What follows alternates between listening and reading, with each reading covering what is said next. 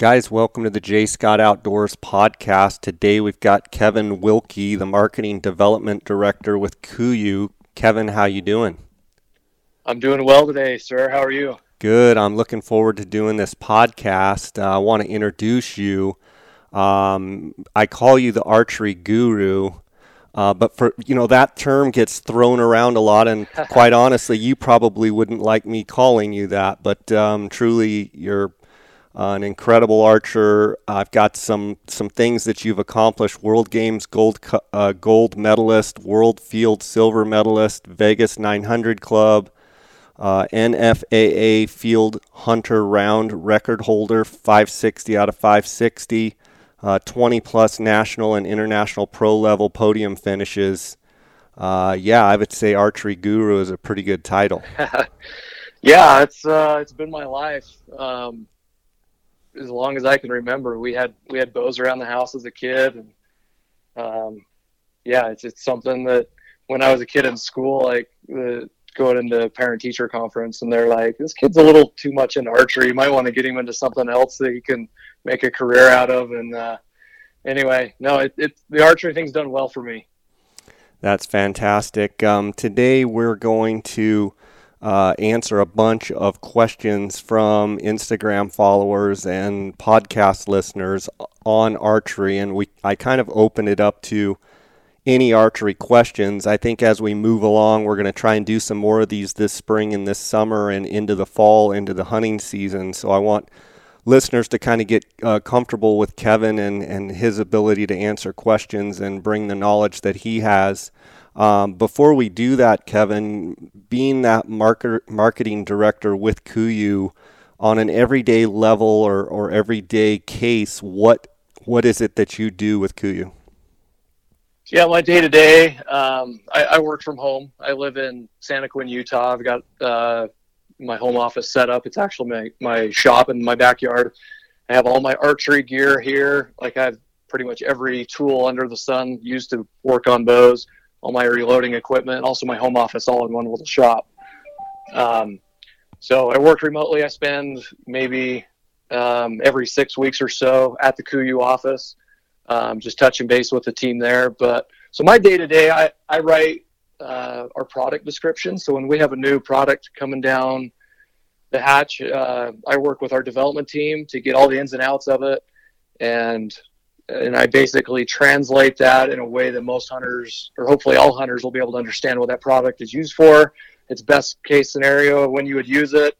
Um, so when you read a description on on KUIU.com, I'm likely the guy that put it together. Some of the older products I, I haven't had a hand in, but a lot of the newer products that we've come out with, I've played a part in in writing those descriptions. So try to write everything from a hunter stand or point of view and uh, another thing that I'm in charge of is our is our blog content.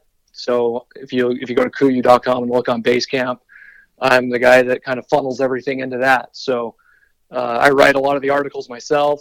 Um, I know Jay, we've had you help us with quite a few of them, and and a lot of the other guys within KUIU that um, that are big time hunters. Uh, that's who we're getting our content from.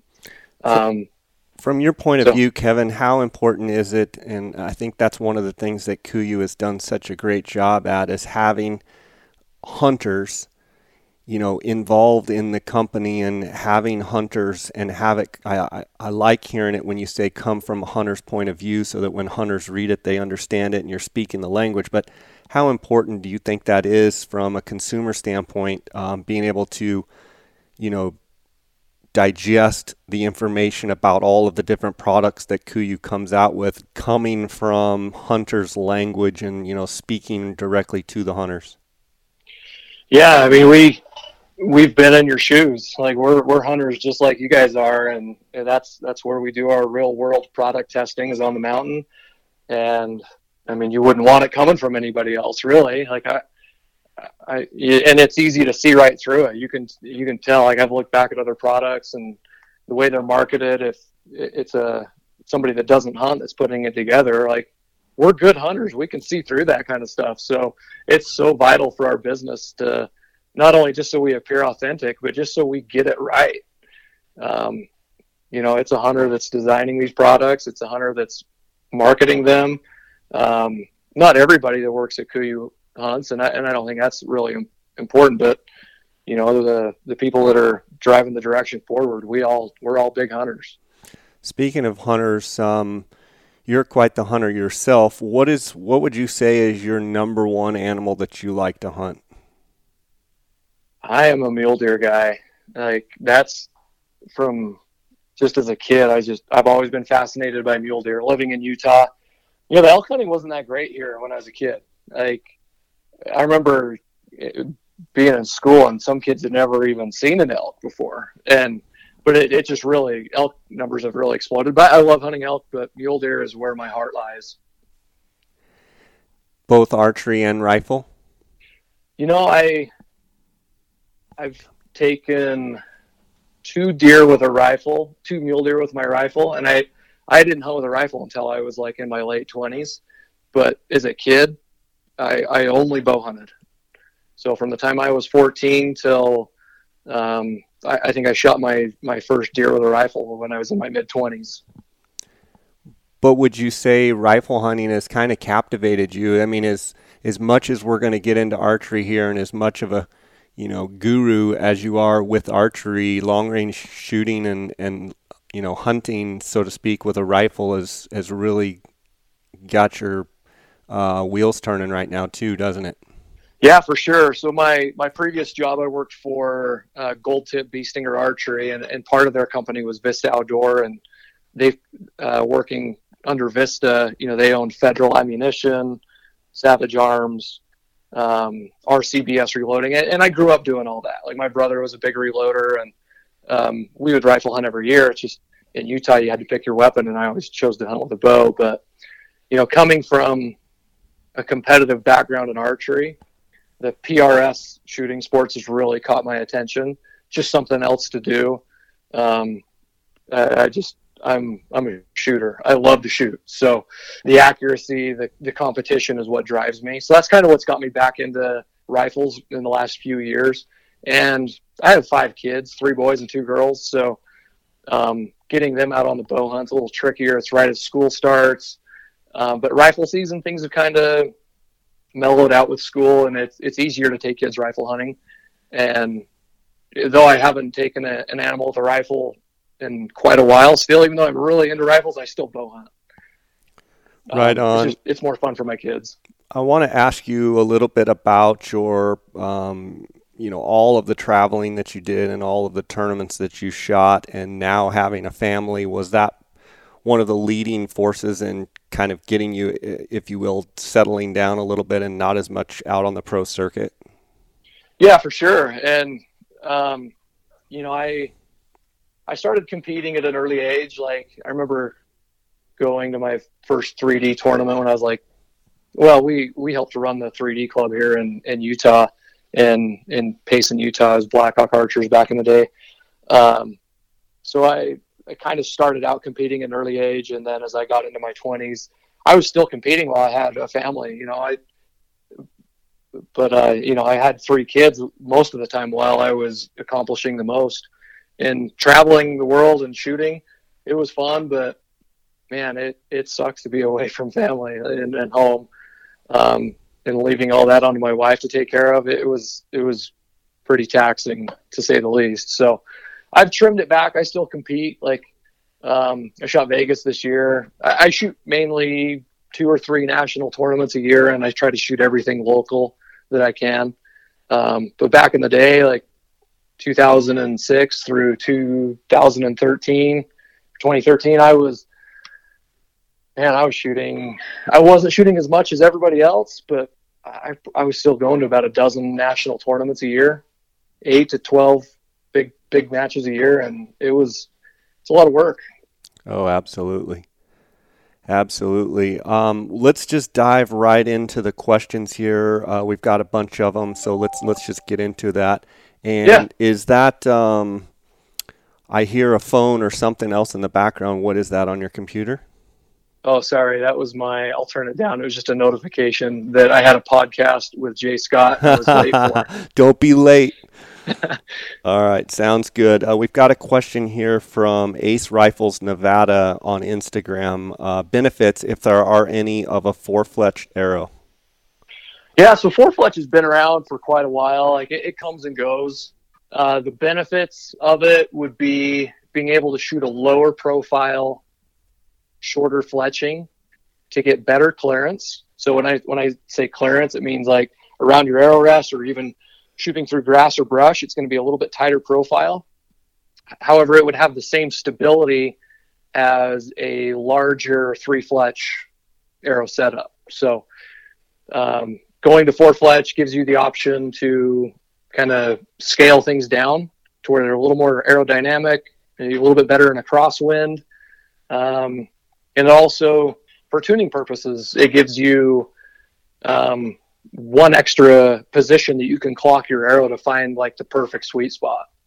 Uh, whereas with a three fletch arrow, you can only clock it in three different positions. Four fletch, you can clock it in four positions. So if you're a guy that's taking a next level tuning your arrows, um, four fletch, it, it definitely has its uh, its place. Would you recommend and do you shoot four fletched arrows?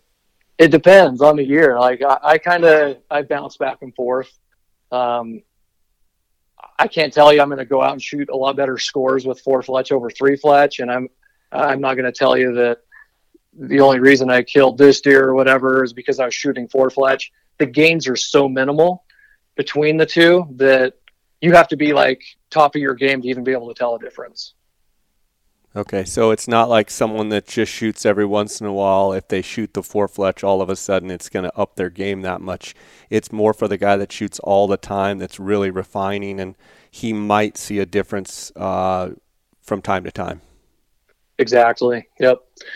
But uh, you know, if if now let's say you're you do not have enough fletching on your arrow is a three fletch and you throw that fourth one on, that might push you over the edge of gaining enough stability to get good broadhead flight.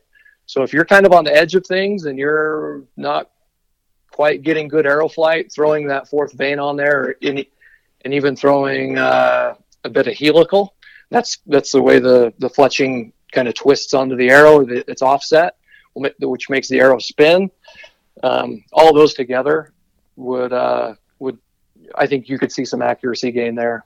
Um, but it really comes down to you. You've got to test it. You got to you got to try it out for yourself to see if um, if there is any benefit.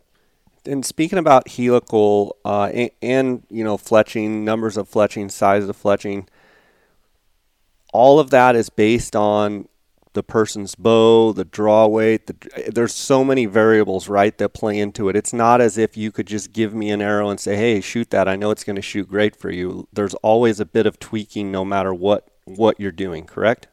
True. Yeah, you couldn't have said it better myself. Same with with rifles and reloading. You just can't.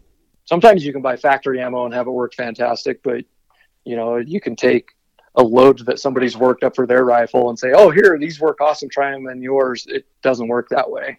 So, yeah, there's so many driving factors that determine um, how I build my arrows, and and a lot of it is just trial and error. Even you can take a, a two very close bows and, and try two different arrow setups, and one might, even though the bows might be close to identical, one arrow might shoot better out of the other. They're just they're all they're their own unique animal, and you got to kind of tailor each setup to each one. But as long as you stick to the fundamentals of, you know, having a fair amount of helical on there, enough fletching for the size of broadhead you're shooting.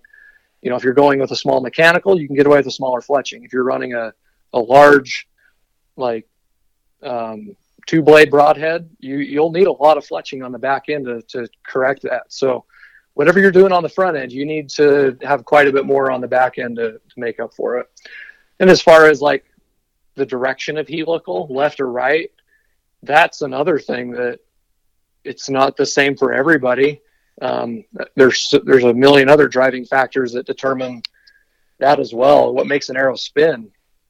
As an example, you can cut all of your fletchings off an arrow, or just shoot a bare shaft, and you know, at a close distance on your target, And some arrows naturally spin to the right, and some of them naturally spin to the left. There's so many theories out there of what what causes that that nobody really knows. Nobody has a good confirmed answer as what causes it, but just some naturally spin right, some spin left. I don't I don't really care to figure out why. I just go with whatever direction um, they're naturally spinning, and that's the direction I I uh, direct my helical. So out of my setups with I shoot gold tip arrows, and when I've shot Easton arrows, they've always come out spinning left, and so I always run a left helical. Do you shoot all of your shafts to figure out which way they spin, and then and then adjust accordingly? No, uh, out of a dozen, like I can't say that I've ever taken a, a clean dozen bare shaft and checked every one of them. It was significant enough of a twist, natural twist as they're coming out of the bow that they've all gone the same direction. Uh, mine is probably driven off the direction that I twist my bowstrings when I build them. Um, that's that's you know if you were ask a bunch of other guys what causes it, and that, a lot of them would agree that it's the the twist of your string, but there's been some cases out there where the twist of the string had nothing to do with it. So, all right, let's jump to the next question. Game Plan Hunts says top single pin hunting sights. So I I like Black Gold. I've been shooting their hunting sights for about three or four years now. I I love that they're bomb proof. They're super durable. You know, for a, a mountain hunter, you know, like that's not my most important thing, but that's something that I really appreciate is having a well built sight. Uh, there are a lot of good brands out there, like Pick One. I mean, they're all pretty good. Um, but what I like about the Black Gold is how easy they are to level. Um, their their pro sight is the one that I use. I don't use a single pin, but you, you can buy the exact same sight that I use with a single pin assembly on it. I run a a five pin slider, um, but they're definitely worth looking at. Um, like I said, there are a lot of other good brands out there, but Black Gold is kind of where I found home, and they're easy to work on and great company as well. All right, a question from Garrett Dalton: differences and benefits of back tension versus index finger versus thumb releases. It's a great question, uh, Garrett. Um, so a hinge release or a, a back tension release, as they're often called, I, back tension is kind of a polluted term in my world. It, it means so many different things, but I, it's known as a hinge release. Uh, the benefits of a hinge release is I feel like when I'm shooting a hinge, I have more control. So um, I can just start my shot process and just forget about it and just focus my mind towards um, execution and aiming and, and lining everything up to where I'll, I'll score a 10. Um, it's like almost like lighting a fuse on a firecracker and you just wait for it to go off. That's that's kind of the sensation I have when I'm shooting a, a hinge style release. Um, they're awesome for target. Like when I have a lot of pressure on me, like first scoring end or the last scoring end to win a match, uh, I feel more confident with a hinge in hand. So so those are the, some of my pros of shooting a hinge. The cons would be they're difficult to shoot on a moving target. They're difficult to shoot in the wind. Um, and they're also, yeah, for hunting and shooting in the wind, I'm not a big fan of them. Um, in the wind, when your your sight now the a hinge release is fired by either rotating the entire the, the entire handle of the release is the trigger. So by rotating that handle and whatever way you choose to rotate that handle is is up to you. So the term back tension comes from um, some people were teaching that you fire the shot by squeezing your shoulder blades together to make it rotate, which I don't do, and I don't know any really top level pro archers that actually use back tension in that way. Um, they're more of working the release by hand, you know, pulling it to the edge, and then as they steady their aim and maintain strength on the back end of the release, the shot fires. So yeah, shooting at, at game while they're moving and also shooting fast shots on animals, they're, they're just not that great for.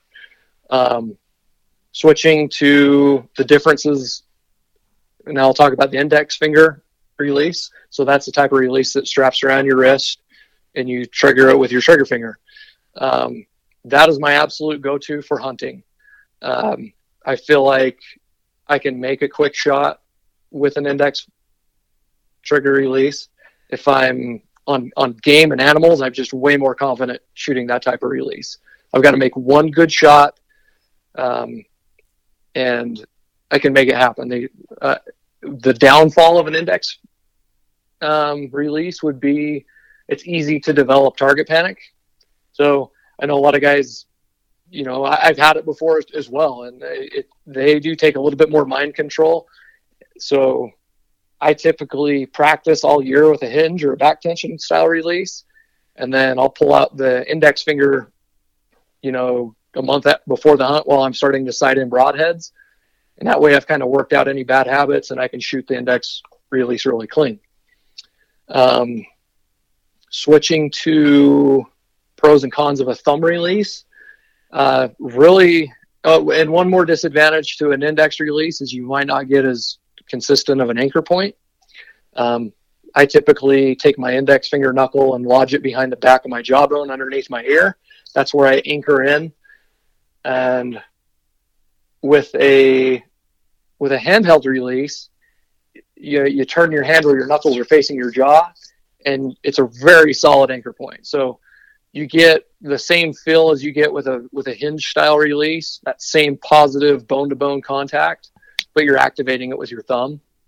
Um, what I would recommend is, you know, if you're fighting some target panic, you know, you could try a back tension release or a hinge release, um, and then let's say you get really used to uh, a hinge style release, and then for hunting season, you want to um, switch over to something with with a mechanical trigger that's easier to operate on a moving target or to make a quick shot with, you could switch to a thumb, and bridging that gap would be a lot easier.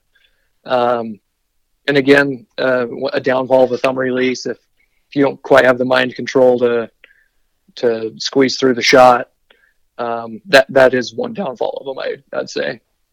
And for hunting, the reason I go with a wrist strap over a handheld is I've lost handhelds while I've been out hunting. so I prefer to while I'm hunting, I want that thing strapped to my wrist. As far as shooting 3D and competitive um, shoots, what release would you always be using in that environment?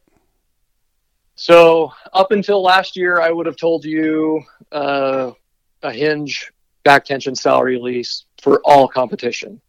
So with let me clarify why I would say up until like just a couple of years ago, as I've gotten into this into competing with a rifle, you know, I, I've shot a lot of rounds with my with my trigger finger, and I bet I put four cases of 22 ammo through my through my 22 trainer. That's um, 20,000 rounds, and for whatever reason, doing 20,000 rounds through a 22 rimfire when the year I picked up my wrist strap to hunt with it, it was like I I was a new man.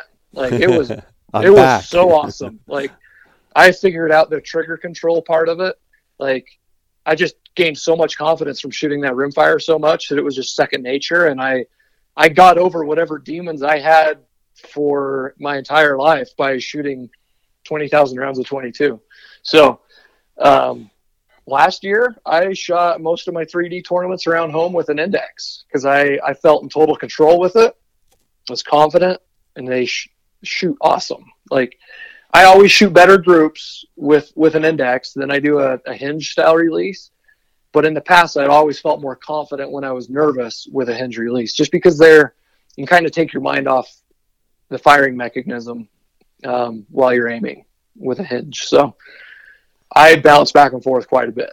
I like to keep it fresh. So while we're talking um, about the finger release, um, talk about where you think that that release, uh, I guess the um, trigger, if you will, where that should be exactly positioned, and then talk about as you draw the bow back, because you see if you go down to any local range and you've seen them all, you see all sorts of, you know, how people bring their finger around and go through that whole process? Yeah.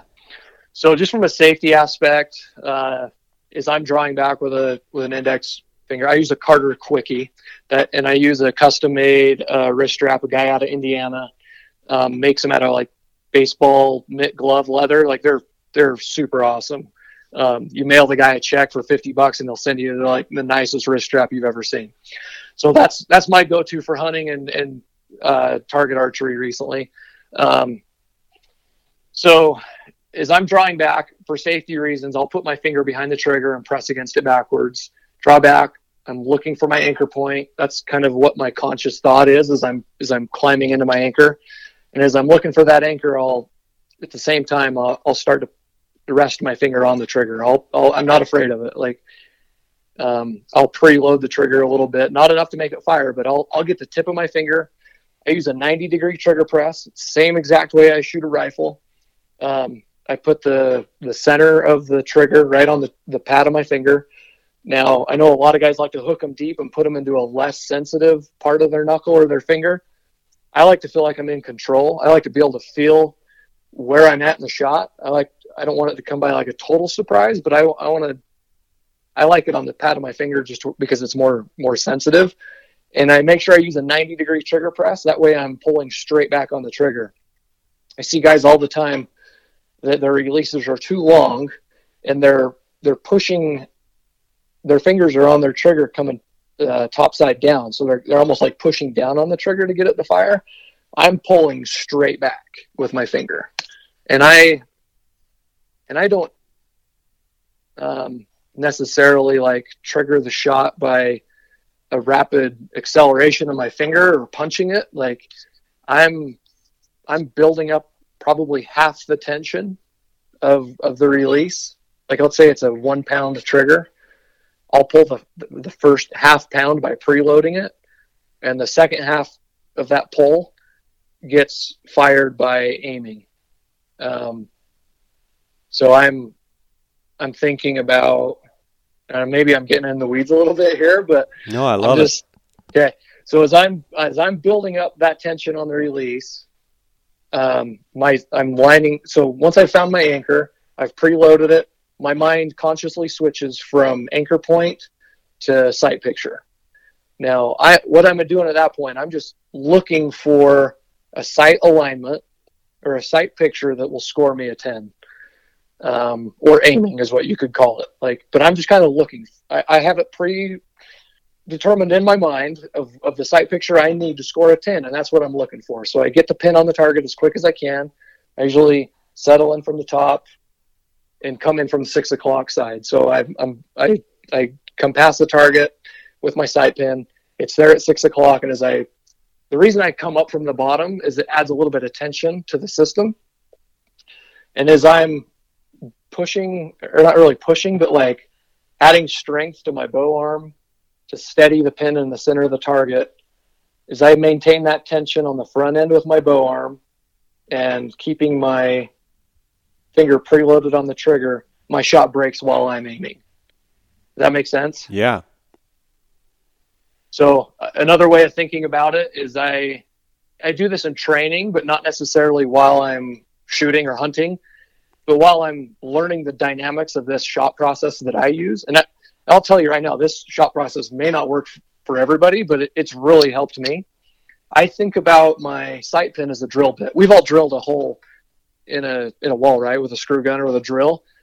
And to get, you know, you mark the hole in the wall, or you mark it with a pencil where you want the hole to go, and you got to maintain steady tension on that drill as you're pushing it into the wall, and eventually, as you drill through the the the, the drill breaks through the other side and it, it lunges forward, right? Mm-hmm.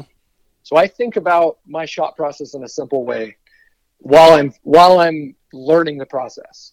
So I just think about my my sight pin being a drill bit, and I got to bore a hole straight through the center of that target. So by preloading my trigger, half of the tension is pulled.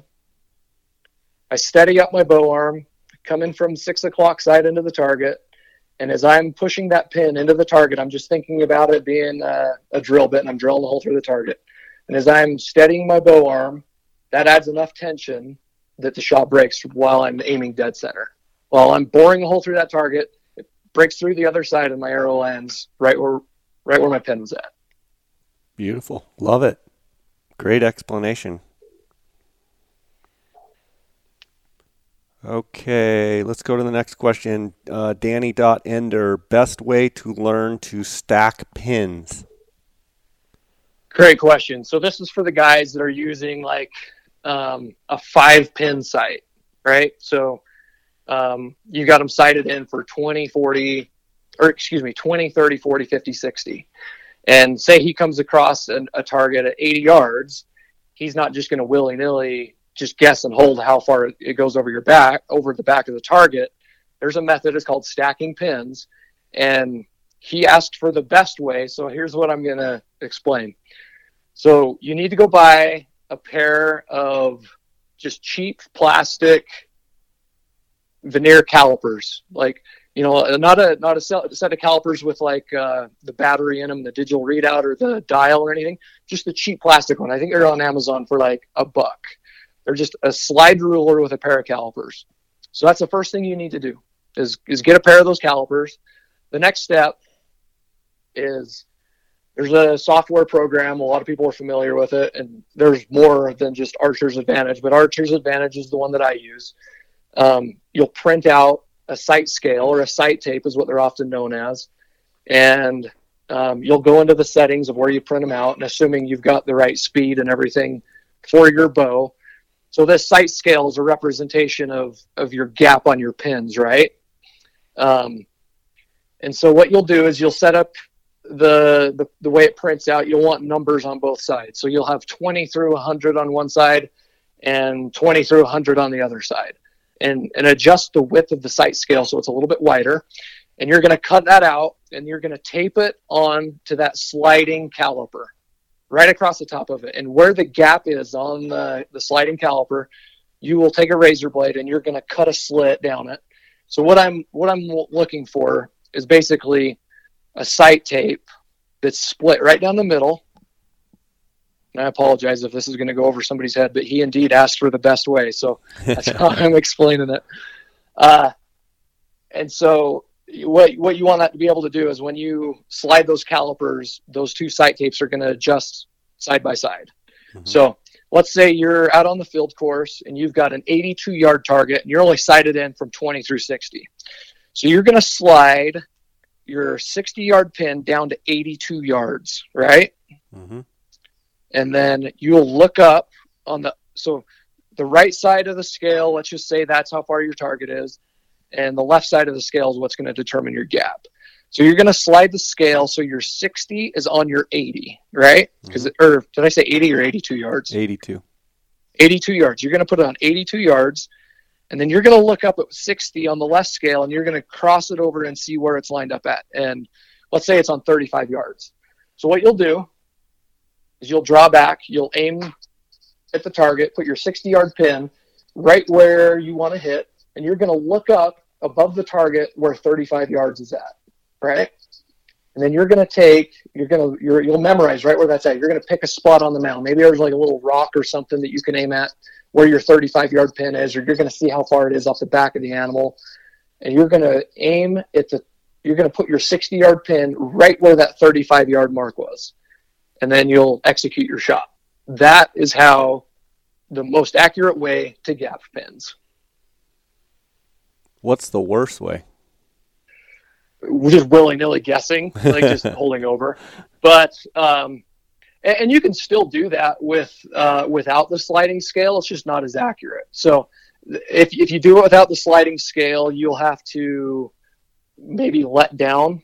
Like you'll you'll draw back and you'll look and you'll find a reference point of where your 60 was at, or your 60 and you're going to count up two pins.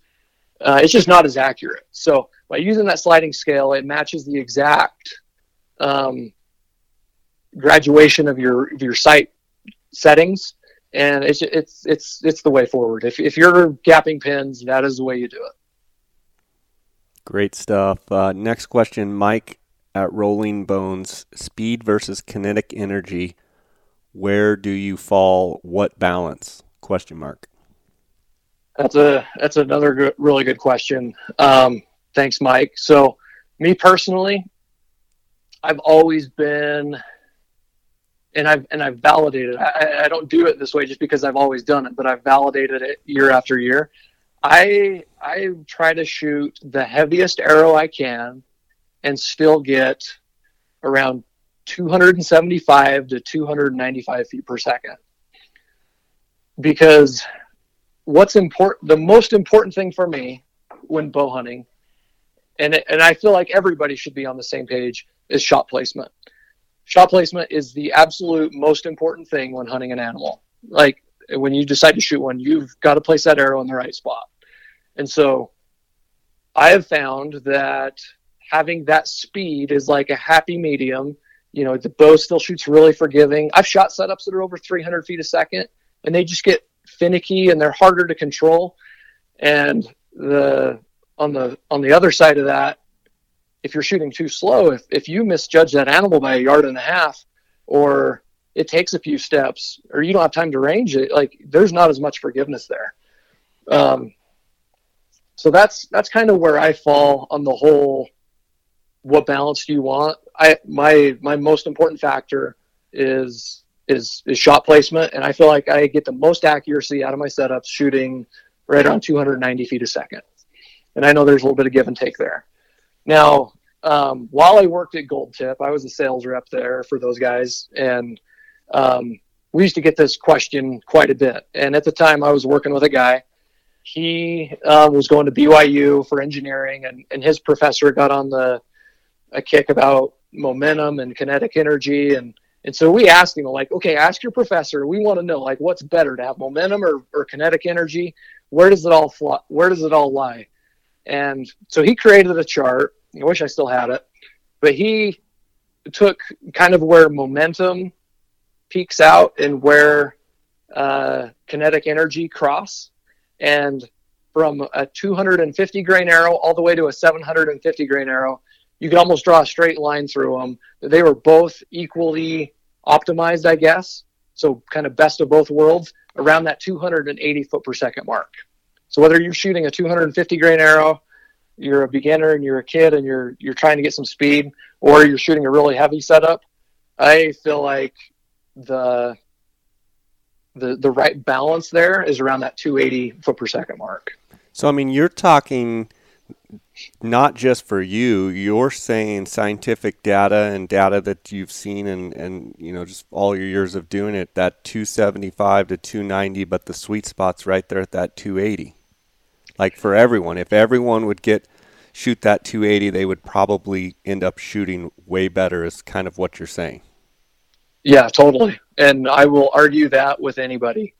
And I, I, know the big kick right now is extreme FOC, and guys are loading up the front of their arrows with crazy amounts of weight. They're shooting six, seven hundred grain arrows um, out of a compound bow.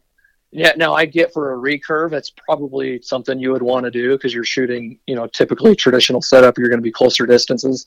But for hunting out here in the West, like I, I get some. I love it when I get a close shot, but a lot of times I'm stretching them out. You know, past fifty.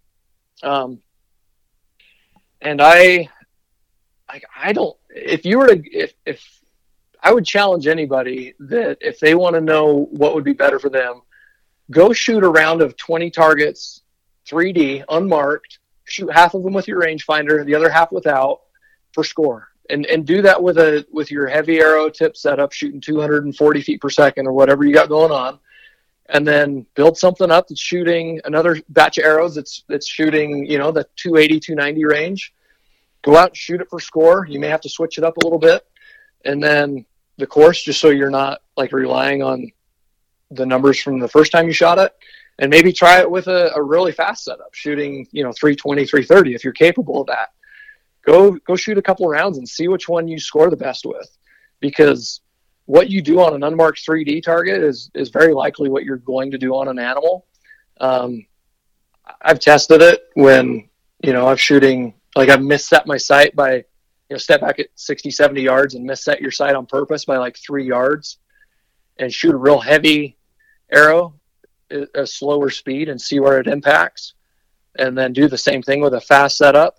And you're you're going to like where the fast arrow landed because it's quicker. It's got a flatter tra- trajectory, and if if our number one driving factor for for hunting animals is, is shot placement, um, why not? I shoot the most accurate, flattest shooting setup you can without sacrificing, you know, any shootability or forgiveness.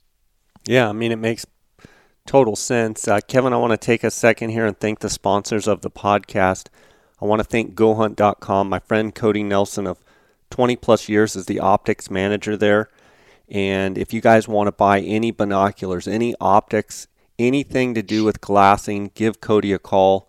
You can reach him at 702 847 8747. You can also, uh, that's extension 2. You can also text him on his cell phone. That's 602 399 3699. Also, want to remind you guys it's application season. Uh, GoHunt.com Insider's the best Western hunting resource tool out there. If you go to GoHunt.com forward slash Jay Scott, by signing up, you're going to get a $50 Go Hunt Gear Shop gift card just for signing up. So make sure to go to gohunt.com forward slash Jay Scott. I want to thank KUIU. Obviously, Kevin, you work with KUIU and work for KUIU. Uh, KUIU.com, that's K U I U.com.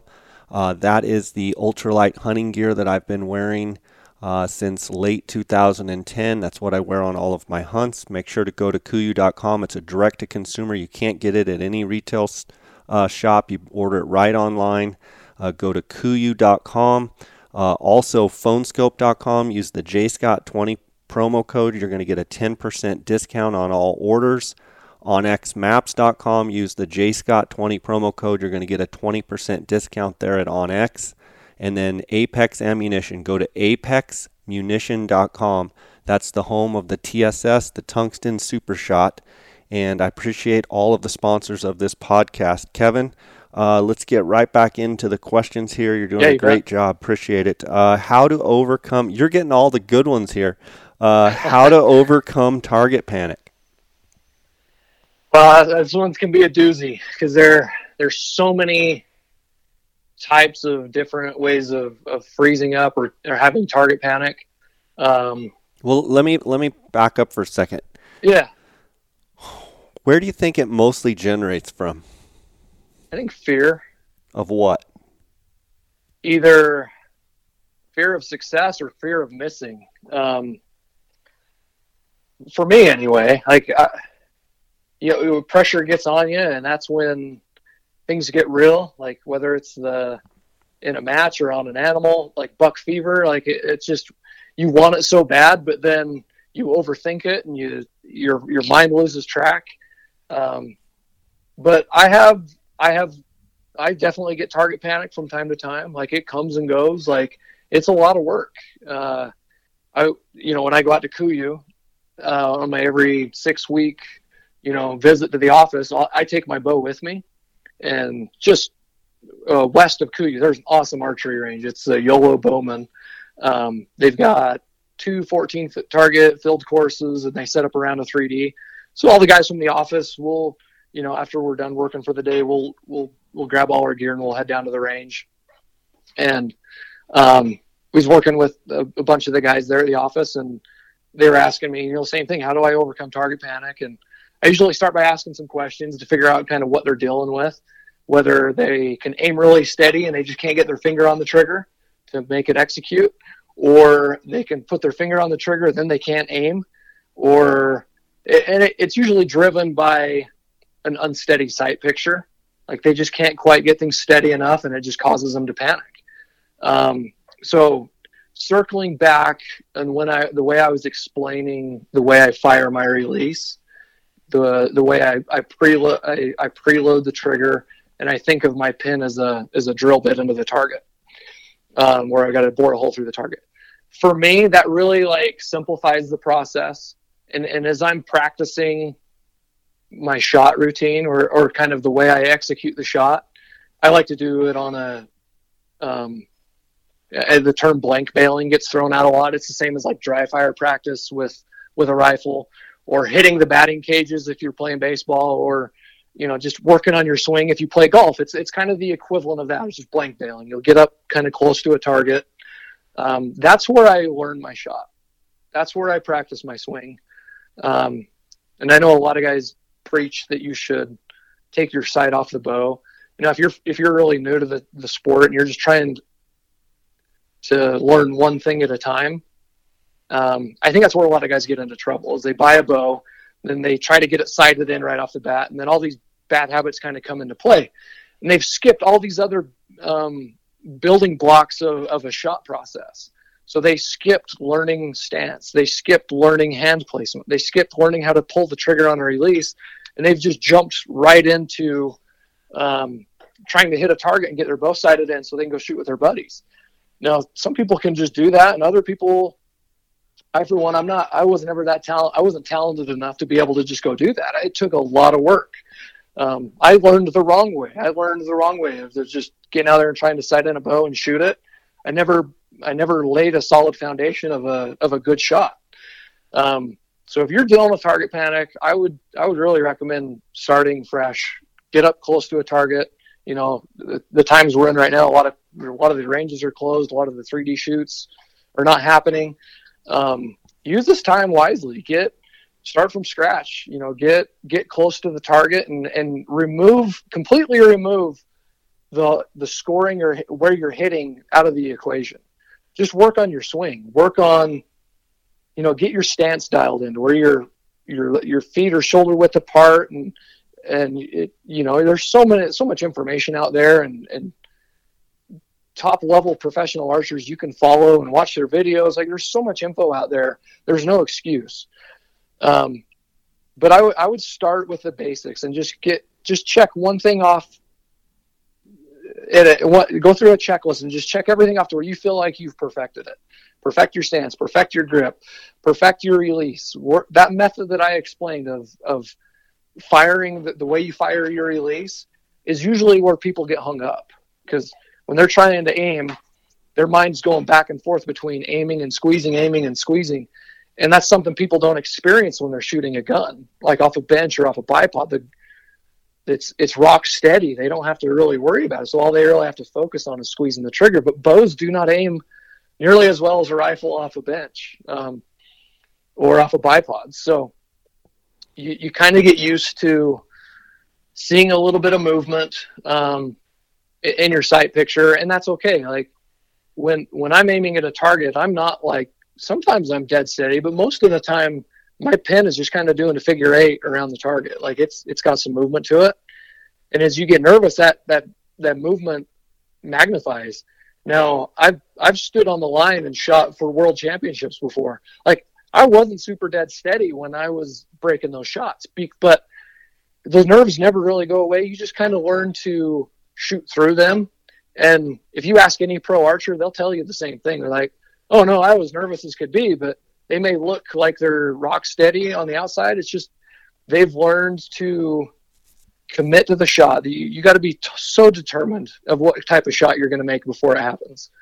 Um, so, kind of circling back, you know, once you get all the mechanics down, like you can stand there with proper form, execute the release smoothly, cleanly, everything's kind of dialed in the next step of that would be to build a shot process and and follow that process all the time.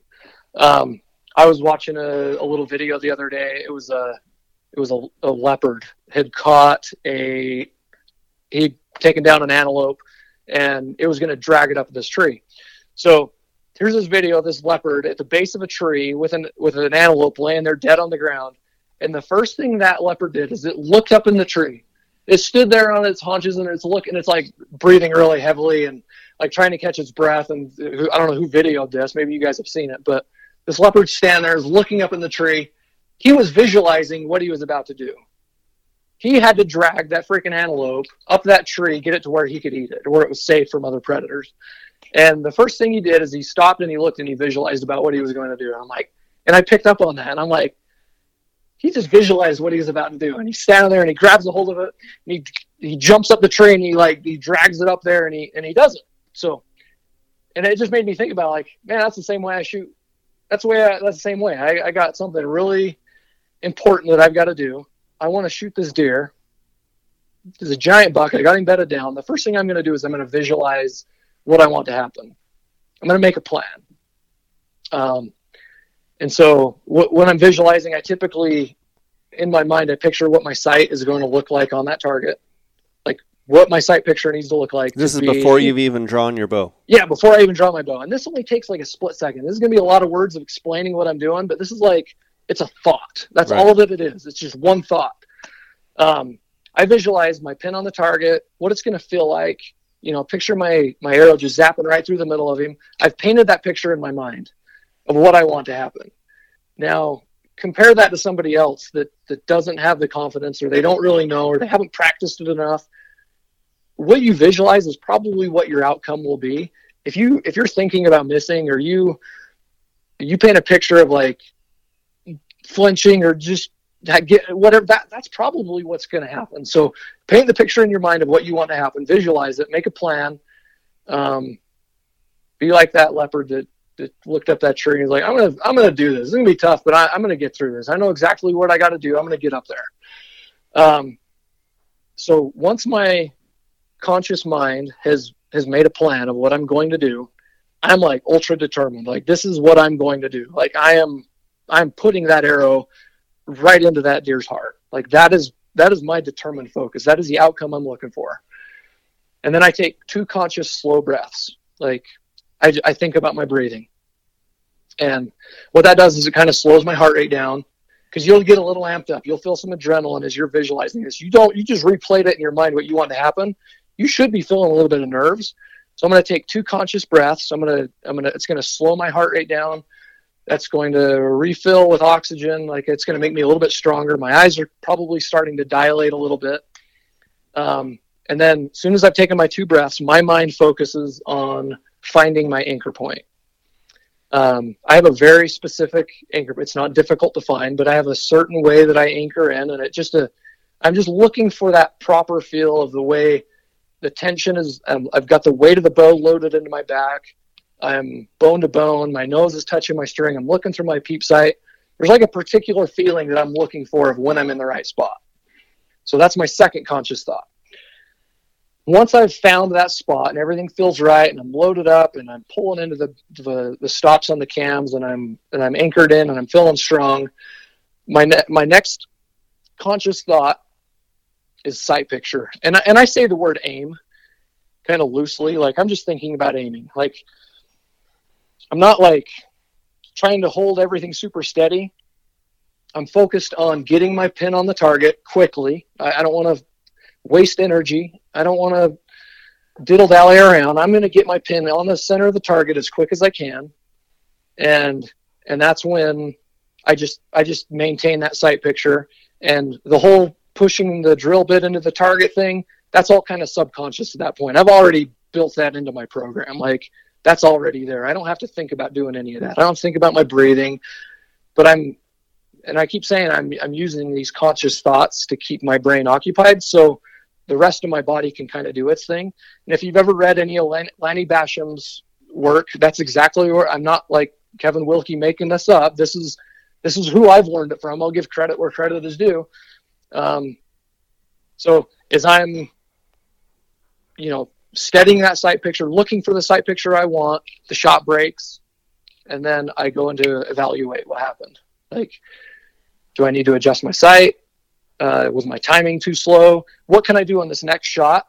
Because the only shot you really have control over is the next one. So I'll learn from that one, and I'll and then I'll continue the process. If I'm hunting, I'm, you know, hopefully looking for a blood trail.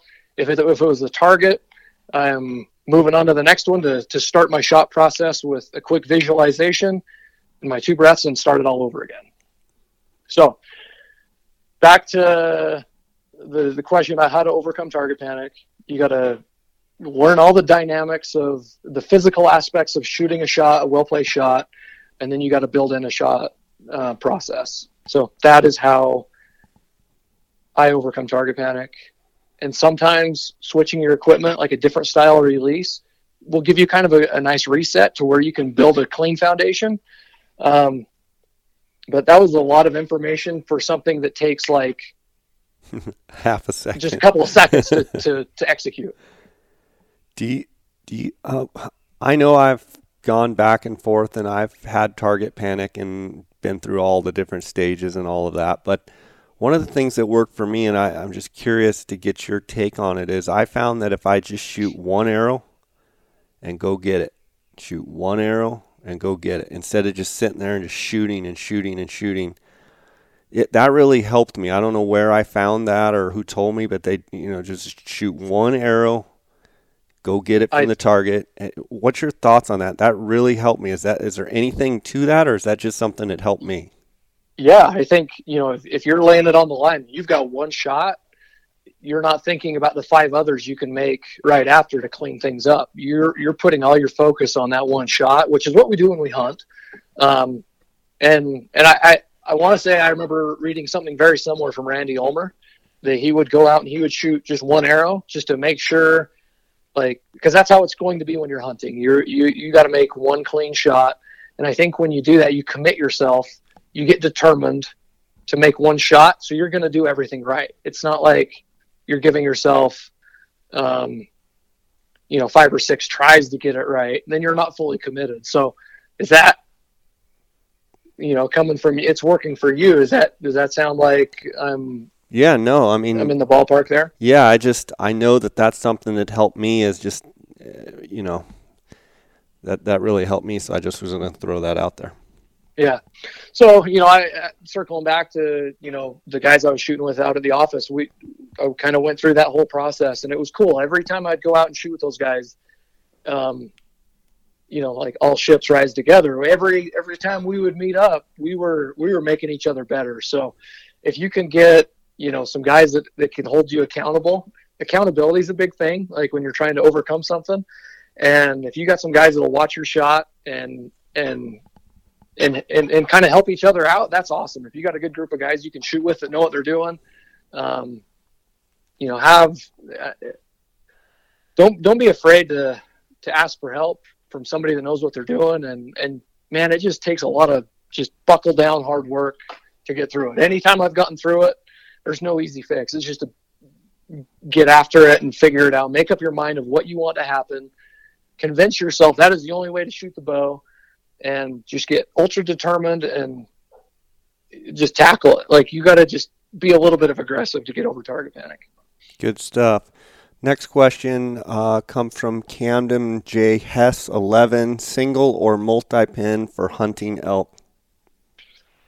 Good question, uh, Camden. Um, so, the benefits of a single pin is you get to dial it to the exact distance that you're shooting. So, if it's 53 and a half yards, you can put your sight on 53 and a half yards and you can hold pin dead on, execute your shot. And it's, you don't have the clutter of multiple pins in your, in your housing. Um, so that, that's one of the benefits of it. Uh, the negative aspect of a single pin is I like to know where the top arc of my arrow is. So let's say I've dialed or I've got a 60 yard shot and I'm going to throw my 60 yard pin on there. I can look, and this is why I always run a 20 yard pin as well. I know a lot of guys start their pins out at 35 or 40 or something. They feel like their bows are fast enough that they can just have one top pin. I like mine at 20 because that shows me the top arc of my arrow. So let's say you've got a, a, an elk standing there at 60 yards and you draw back on him and there's some branches at 30, kind of halfway between, and your 30 yard pin's parked on that branch, guess what you're going to hit?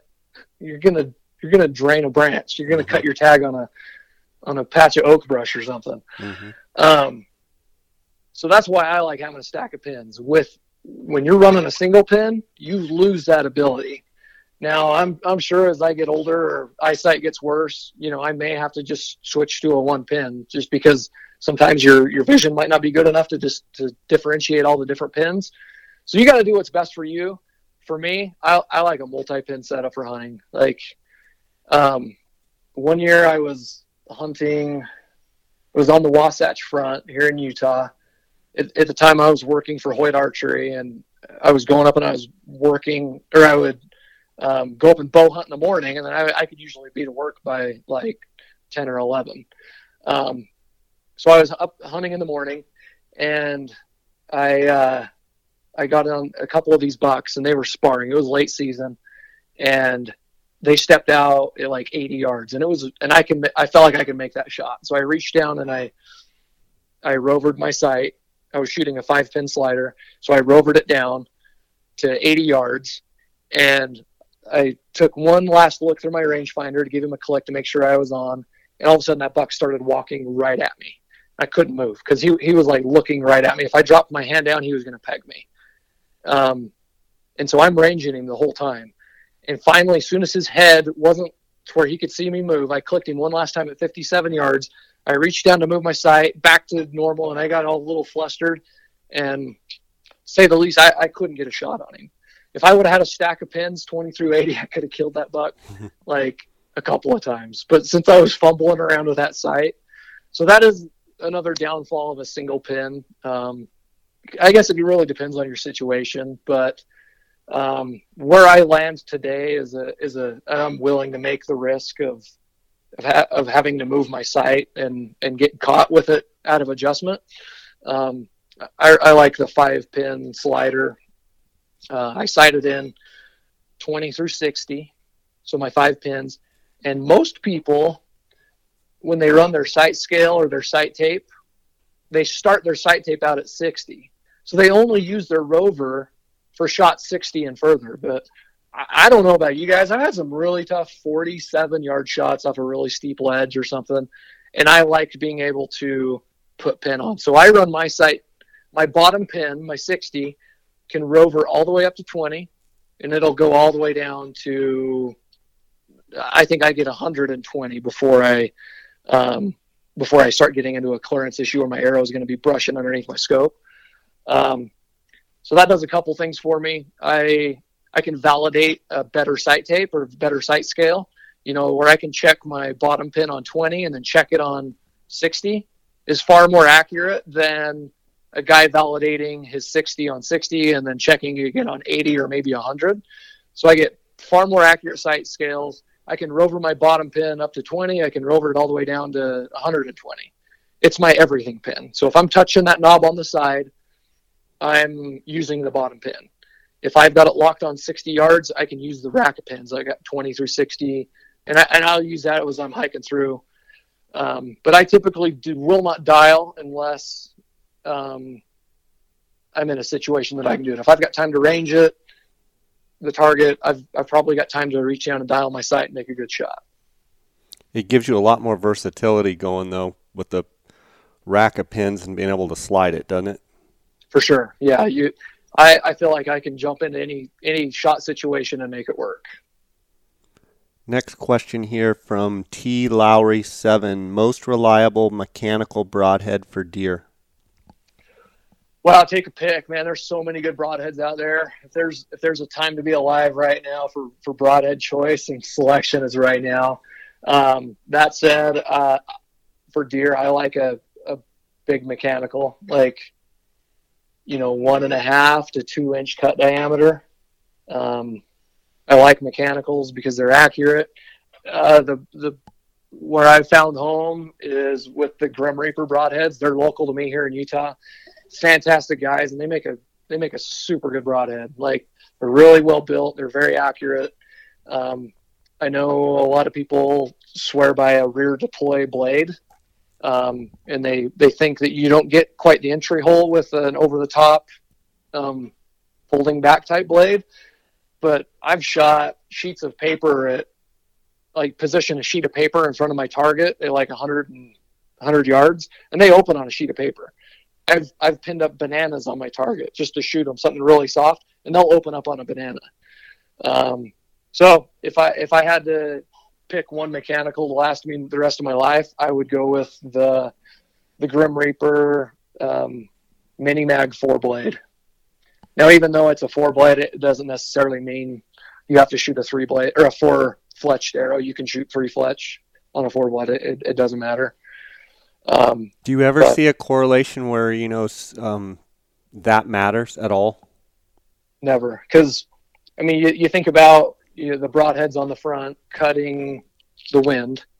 The airfoil comes right back around the back of the broadhead and it's against the shaft. It's not like you've sliced through that wind and there's like a gap in space that your vane is going to somehow find. Like it just doesn't work that way. Like um, by the time your fletchings, I mean, there's some turbulence going along the whole arrow, but like having your vanes lined up with your body, it, it, it's been proven time and time again, it does not matter. Kevin, it's been an awesome episode here having you answer these questions. I really appreciate having you on the podcast. I know the listeners are just going to love this. And, you know, this is just a, another reason why KUIU has a great guy uh, in you doing this. You, obviously, your knowledge and uh, expertise and experience level with archery is amazing. Uh, Brendan Burns uh, told me how good you were, and it, and it just pours out of you here. I really appreciate you spending time uh, with us. We're going to try and do a couple more installations of this, and I know the listeners uh, over the next handful of months are really going to get to enjoy this. So uh, I want to I want to thank you for coming on. I want to thank uh, you for the work that you do with KUIU. And um, yeah, I look forward to the very next episode that we can do. And, and uh, to the listeners out there, uh, we've got a great resource here in Kevin, and uh, look forward to getting more questions from you guys and uh, getting your questions answered. So, Kevin, until then, till next time, God bless. Okay, buddy? Thank you. Appreciate it.